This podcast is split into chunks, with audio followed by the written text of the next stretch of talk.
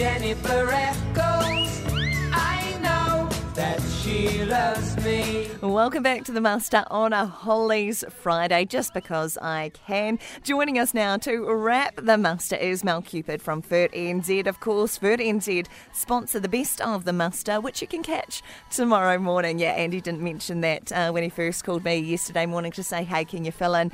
Didn't mention it was a Saturday morning job as well. But looking forward to that, Mel, because I'll get to hear some of the interviews that Andy did earlier in the week. You'll be, of course, up and listening to it. Good afternoon. Oh, hi, Ray. How are you? Yeah, not sure if I will catch that Saturday morning one either. No, I think it starts at 7. I'm yet to look at the run sheet for that. So, right. Yep. No, it will be a good show. I promise you that. I have to say that because you guys are the ones who sponsor it. Hey, look, talk to me about cadmium in the soil. When I introduced this at the start of the show, I said I'm going to have learnt something by the end of the show. So now that's on your shoulders. Cool. No pressure. So, I just thought I would talk about cadmium today. It is a heavy metal that's naturally occurring in phosphate rocks. And the accumulation of it in agricultural soils particularly is a global issue because it can transfer to edible parts of plants.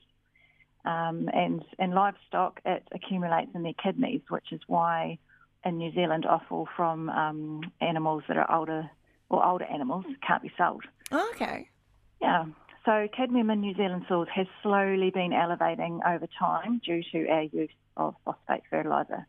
The good news, however, is that different forms of phosphate have different levels of cadmium.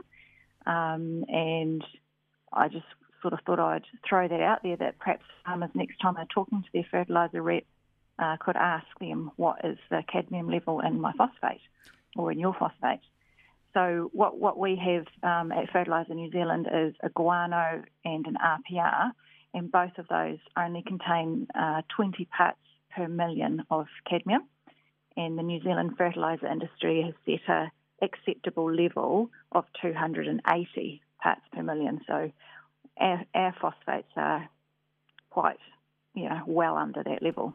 Yeah, that's really interesting because I think I have a very, very rudimentary understanding of fertiliser. Basically, my partner would tell me what we were putting on and when, and I'd go open the gates. That's as far as it kind of went.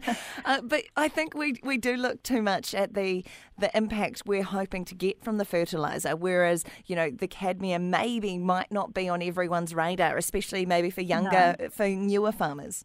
Yeah, no, it's not. It's not something that's really talked about a lot, and I guess it, like I say, it's just something that over time, because of that continued use, has it's starting to accumulate.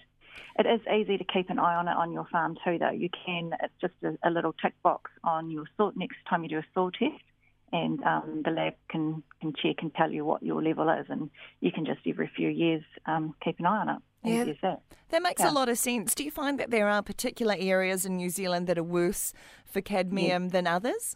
Yes, there are. If you have a look on the net, there's been quite a bit of studies done in recent years, and I believe the Waikato is the worst area. And I think, in fact, there were areas up there that they had to hold off on applying much fertiliser or fertiliser that had cadmium in it. Oh, interesting, yeah, because of course that would be then how you deal with it unless you're able to use fertiliser. As you say, you've got one that has really low parts per million of cadmium in it. And I wonder if maybe the Waikato being extremely prevalent for this is because it has been extensively farmed for a lot longer than what we've seen down here in Southland. Yeah, absolutely, that's why. Just and I think with the dairying, they are a bit heavier-handed with, production and, Yeah, so it's something that's really good to have on your radar to stop you from getting to the point that we're seeing up in the Waikato as well, because the last thing you want is to need fertiliser and not be able to put any on because your cadmium's going to have a negative effect on your animal health. Exactly. Yeah. But then that brings me on to our phosphate. You can put that on and not have to worry about the cadmium. It's the RPR we have is a very good form of phosphate, just all-round better for your. It's 13% P and a pH of 7, so it's not acidic. It actually has a liming effect. And it's also a slow release. So what we say, it has a citric solubility of 46%, so that's the portion immediately available, and the rest will just slow release for up to 2 to 3 years as the plant needs it. It's also fully non-water soluble, so you don't have the risk of it leaching, whereas other forms of phosphate can be quite highly water soluble. Which is so important, especially in the conversations we're having around the environment at the moment. Exactly, yep. And people don't sort of understand that fully either, that, you know, if you put your phosphate on and then there's a big rain event, you can actually lose quite a large portion of it just from it washing through. Yeah, absolutely.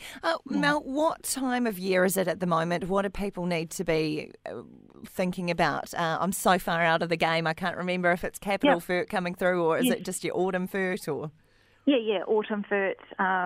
Been a little bit of top-ups over crops, but just with the price of nitrogen, if the crops are looking pretty good, a few farmers are not worrying about that this year. But yeah, at the moment we're really busy. We've had a busy couple of months with autumn fert, maintenance fert. So just getting through that in the next couple of months, and then it will peter off a wee bit as we get too wet and muddy down here.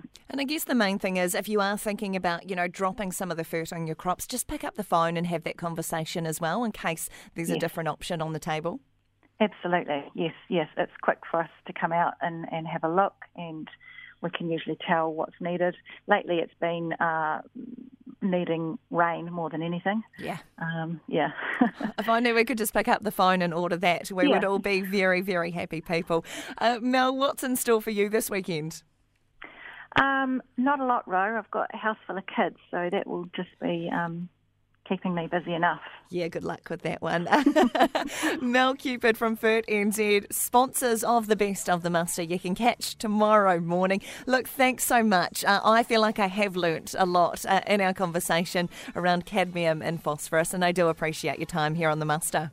Awesome. Thanks, Ro. Thank you. Have a good weekend and good luck with those kids. That is me done and dusted for a Friday. As I mentioned at the start of that interview with Mel, I will be back tomorrow morning. I think it is from 7 o'clock here on Hokonui for the Best of the Muster, following on from the Best of the Country. I'll do a better job than Jamie. You can bank on that. Catch you then tomorrow morning. Otherwise, I'll see you back from 1 on Monday. Have a great weekend.